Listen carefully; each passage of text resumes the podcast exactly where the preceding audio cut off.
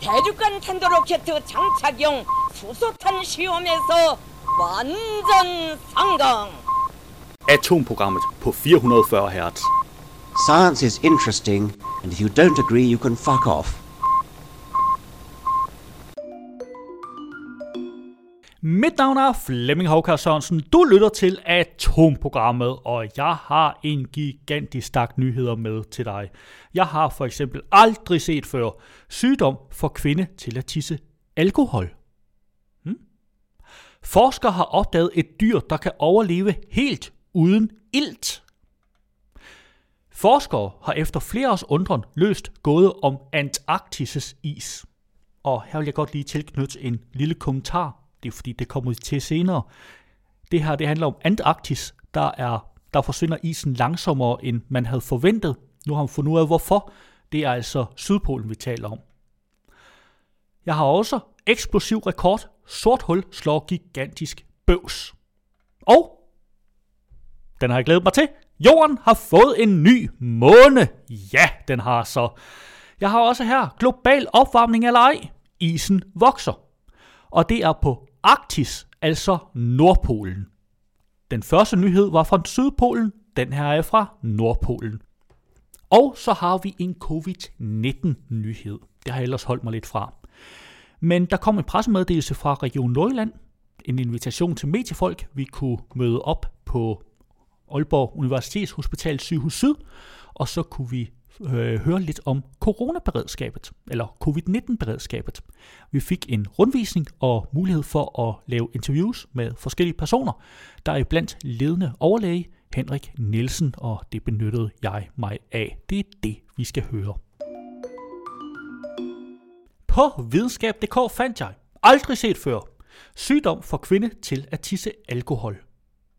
For første gang har læger observeret, at en levende person brygger alkohol i sin blære på grund af en usædvanlig medicinsk tilstand. Den mystiske sag begyndte, da en 61-årig kvinde med leverskader og dårligt behandlet diabetes besøgte University of Pittsburgh Medical Center i USA. Kvinden skulle på venteliste til en levertransplantation. Lægerne mistænkte, at hendes problemer skyldtes et skjult alkoholmisbrug, fordi der dukkede alkohol op i hendes urinrør. De selv samme prøver viste dog efter nærmere analyse, at kvinden ikke var alkoholiker. Det hele blev endnu mere usædvanligt, da lægerne målte store mængder af glukose i kvindens urin. Glukose kendes også som blodsukker, og sygdommen diabetes er kendetegnet ved et forhøjt niveau af glukose i blodet.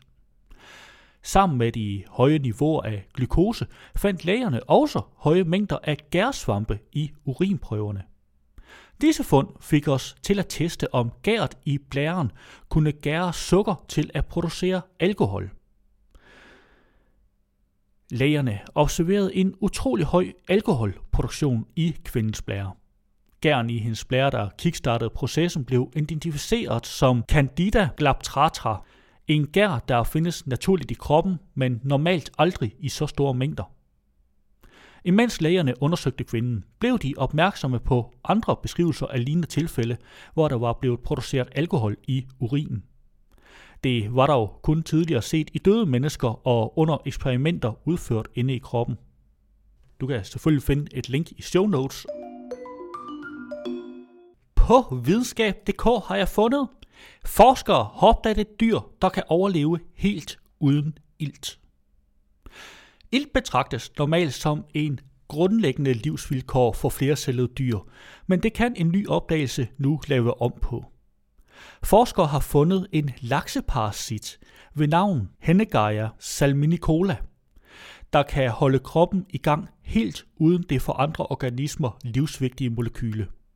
Den har mistet evnen til at indånde ilt, siger Dothery Håkon, evolutionær biolog ved Department of Zoology på Tel Aviv University og medforfatter på et nyt studie. Hvordan lakseparasitten får energi uden ilt forbliver et mysterium, men den stjæler formentlig energi fra de værtslaks, den snylter på, mener Hodgson. Da forskerne først sekventerede parasittens DNA, troede de, at der var tale om fejl. Normalt bruger planter og dyr ilt til at producere ATP, et brændstof, som leverer energi til kroppens celler.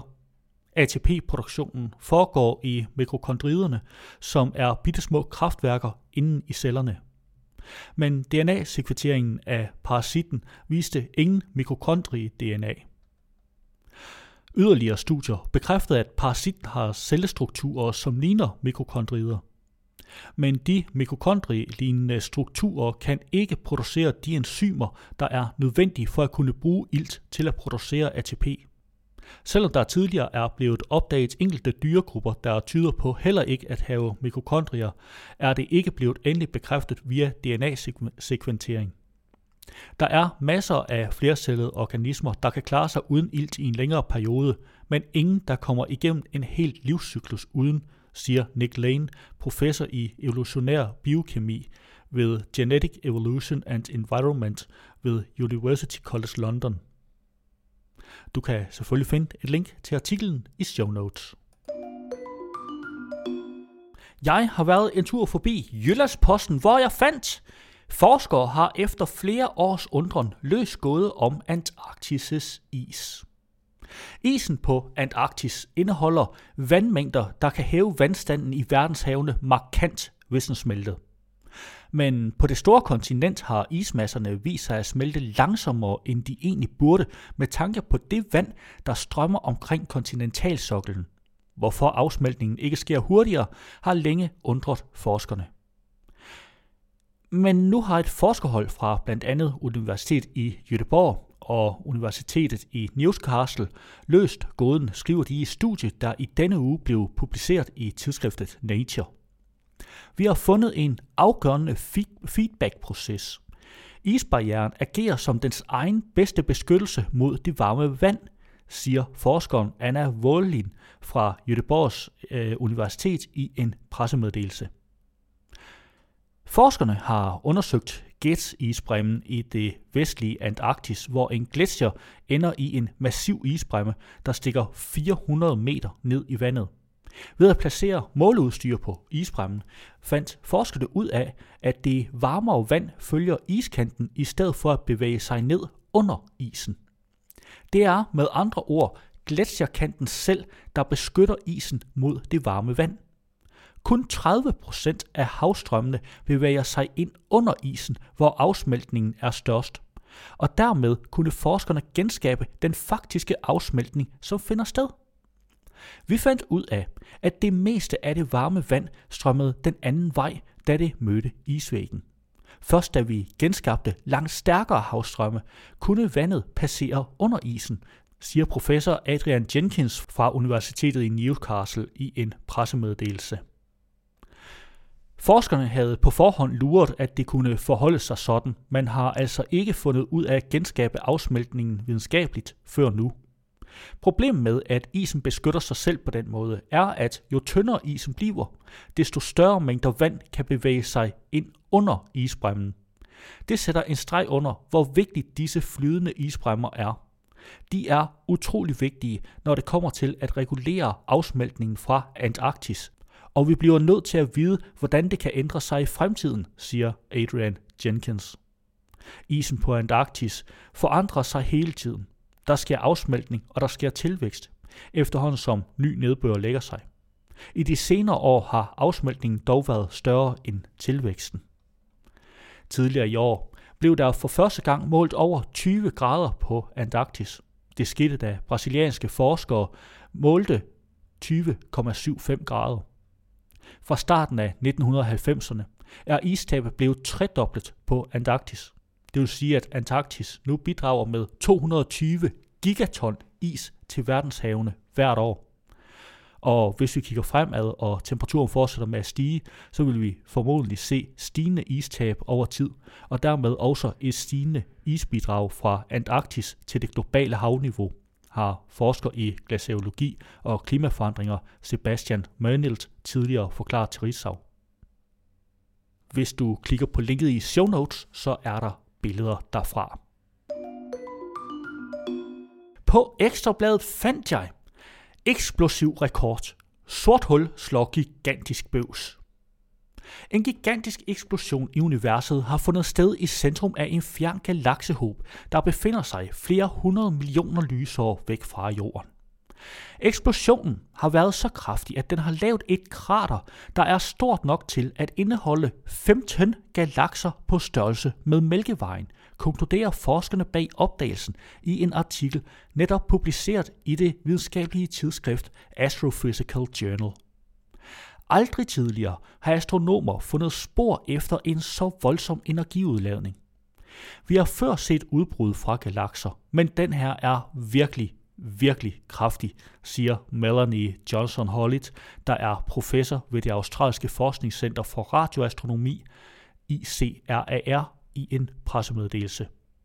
Vi ved ikke, hvorfor den er så stor, men vi kan se, at den er sket meget langsomt, som en eksplosion i slow motion, der strækker sig over flere hundrede millioner år, fortsætter hun. Eksplosionen stammer fra et supermassivt sort hul, der formentlig har befundet sig i centrum af galaksehåben Ophiuchus, 390 millioner lysår væk fra jorden. Af en eller anden grund har det supermassive sorte hul udsendt partikelenergi med fem gange så høj styrke end noget, man hidtil har observeret. Det kan være store mængder gas, der inden for relativt kort tid er faldet ned mod det sorte hul, som har forårsaget energiudladningen, siger Marianne Vestergaard, der er lektor på Niels Bohr Instituttet.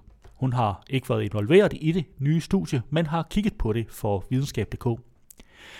Hvis der er kommet en masse gas ned i det sorte hul på én gang, vil hullet ikke kunne fortære det hurtigt nok. I stedet sender det noget af gassen ud igen. Man kan på en måde sige, at det sorte hul har været ved at kløjse gassen, så for at få vejret igen, har det pusset noget af det ud, tilføjer Marianne Vestergaard. Du kan selvfølgelig finde et link til artiklen i show notes. På Ingeniøren har jeg fundet, Jorden har fået en ny måne – lidt endnu. 2020 CD3. Det er navnet på en ny minimåne, som to amerikanske forskere har opdaget i midten af februar. Det er kun anden gang i historien, at man har observeret en såkaldt minimåne i kredsløb om jorden. Ifølge en meddelelse fra Minor Planet Center, som overvåger mindre objekter i rummet, har de ikke kunnet forbinde den nye minimåne med andre kunstige objekter og derfor er der højst sandsynligt tale om en asteroide fanget i kredsløb om jorden af tyngdekraften. Og så kalder man det en minimåne. Minimånen er også markant mindre end den måne, vi alle kender så godt. Målinger af solens refleksioner tyder på, at asteroiden er mellem 1,9 og 3,5 meter i diameter. Det er de to astronomer Kasper og Theodor, fra Catalania Sky Survey ved University of Arizona, der har opdaget den nye minimåne 15. februar. Siden har de og andre astronomer undersøgt fænomenet for at se, om der faktisk er tale om en minimåne. Og det kan de så bekræfte nu. Det er i sig selv ikke en nyhed, at en asteroide kan passere tæt på jorden. Så sent som 25. februar blev der observeret 22.211 asteroider omkring jorden. Men de små asteroider forsvinder hurtigt igen, enten fordi de bevæger sig ind i atmosfæren og så brænder op, eller fordi de kastes videre ud i rummet. Faktisk er det kun anden gang, man observerer en minimåne. Første gang var tilbage i 2006-7, hvor minimånen 2006 RH120 befandt sig i kredsløb om jorden i et års tid. Den nye minimåne kan vise sig at være endnu mere vedholdende, og de første analyser af asteroidens baner indikerer, at den faktisk har været i kredsløb om jorden i tre år uden at blive opdaget. Indtil videre viser de første resultater, at den lille minimåne bruger omkring 47 dage på at cirkulere om jorden i en bred ovalformet bane langt uden for den almindelige månes bane. Udover at være en sjældenhed, så er minimånen 2020 CD3 også guf for astronomer. Det er nemlig sjældent, at de har så forholdsvis nem adgang til en asteroide. Men det kræver dog, at de, forskerne, kritter skoene og skynder sig, for den kan allerede være på vej ud af kredsløb om jorden igen til april. I hvert fald hvis de forløbige kredsløbssimuleringer viser sig at være korrekte. Du kan selvfølgelig finde meget mere om det, hvis du følger linket i show notes. På Jyllandsposten fandt jeg global opvarmning eller ej. Isen vokser. Efter en række år med mindre og mindre havis i Arktis, går det nu den anden vej. Isen omkring Nordpolen vokser kraftigt. Der er lige nu mere is i Arktis, end vi har set i mange år, fastslår professor Ola M. Johannessen fra Nansens Environmental and Remote Sensing Center ved Universitetet i Bergen i Norge. Han har netop sendt to af sine kollegaer på en adskillige måneder lang ekspedition med en luftpudebåd til området omkring Nordpolen. De skal lade sig føre med havisen gennem Arktis og kommer først ud, når den flydende is forlader det arktiske ocean med kurs ned forbi Grønlands østkyst.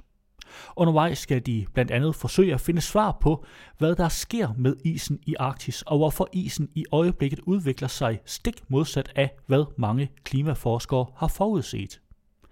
De seneste 10-15 år er den globale opvarmning ikke øget. Det er måske det, vi nu ser en effekt af i Arktis, mener Ola der samtidig peger på, at nogle forskere forklarer den manglende opvarmning med, at der i disse år formentlig oplagres mere varme dybt nede i Atlanterhavet.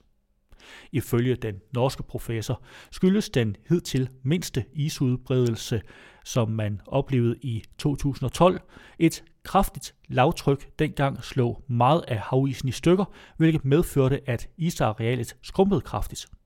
I år har der ikke været den type ekstreme vejrsituationer i Arktis, ligesom der har været koldere, og der har været flere skyer.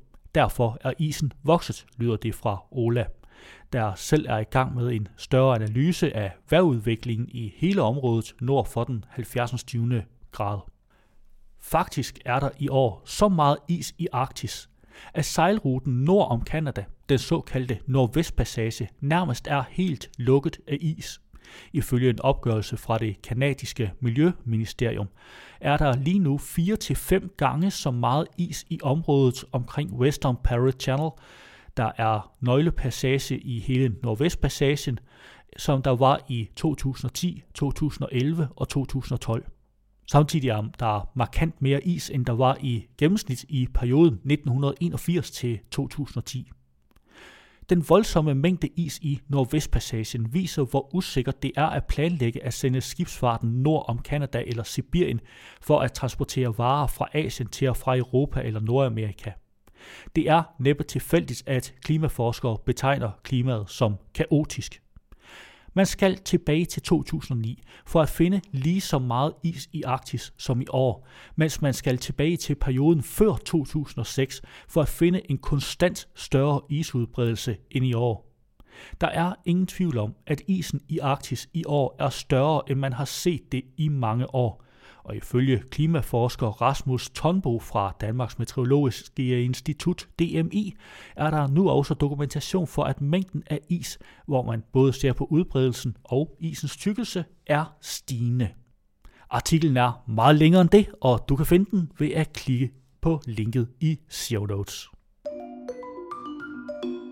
Torsdag den 5. marts, der modtog jeg en pressemeddelelse fra Region Nordjylland, den gik på, at medierne kunne få lov til at kigge forbi Universitetshospitalet øh, Sygehus Syd i Aalborg, for at se lidt om, hvordan beredskabet til coronapatienter fungerede.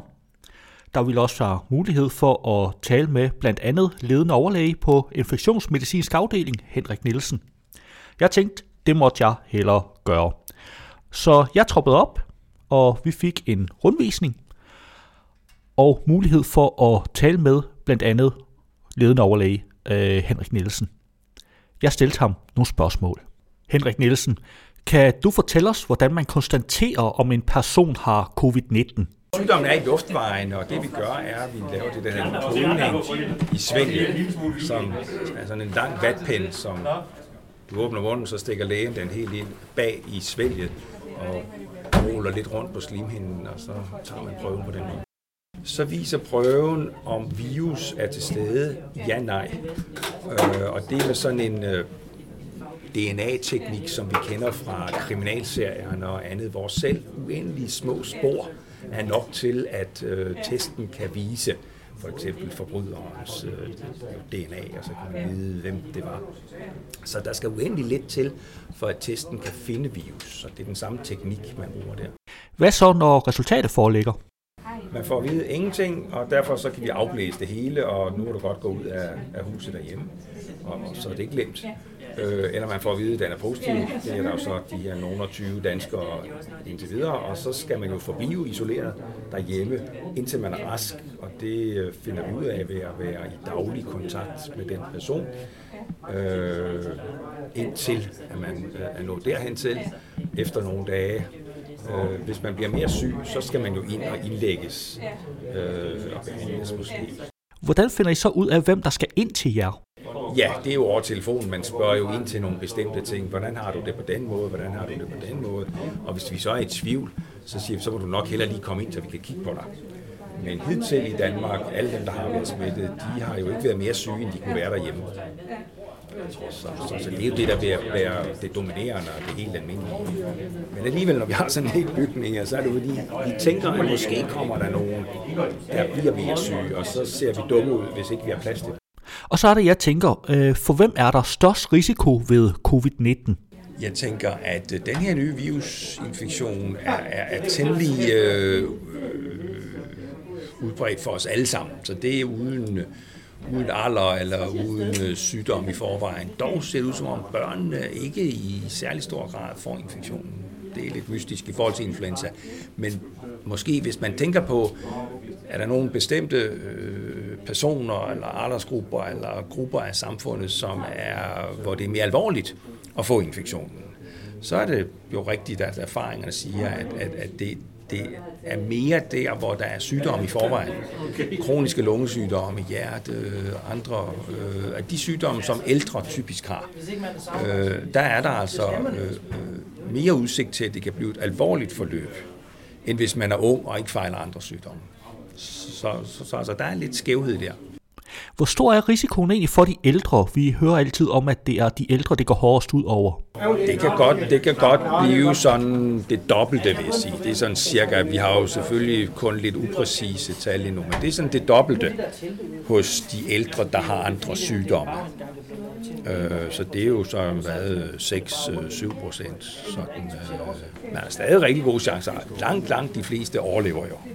Uh, det må vi holde fast i, uh, og, og, og vi kan måske også være lidt usikre på, om de procenter egentlig er så høje, hvis det kommer til Danmark, fordi vi har nok et bedre sundhedssystem, og vi har nu indrettet det uh, intensivt og så videre. Og så hvis man får den behandling, så kan det faktisk godt være, at man nærmest alle sammen overlever det.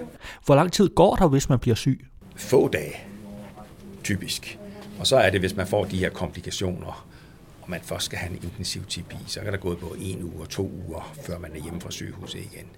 Men altså, de fleste vil være få dage, øh, fordi det er ret mildt. Kan man egentlig testes med det samme, hvis man for eksempel er kommet hjem fra ferie? Nej, der går det, der hedder inkubationstiden, altså hvor det ligesom er så lidt i kroppen endnu, og så skjult i kroppen, at der ikke er symptomer ved det. Og der kan vores test ikke ret godt finde det. Så øh, det er når man har symptomerne og feberen, at vi har mulighed for at finde det. Og der går sådan for de fleste tilfælde en uge. Det er meget typisk en uge. Det kan være kortere, bare et par dage er jo set, og det kan også være længere en end 10-12 dage, og det er jo derfor, man siger, at i 14 dage efter man er kommet hjem, så er man i risiko. Når de 14 dage er gået, så kan vi være helt sikre på, at så kommer der ikke noget.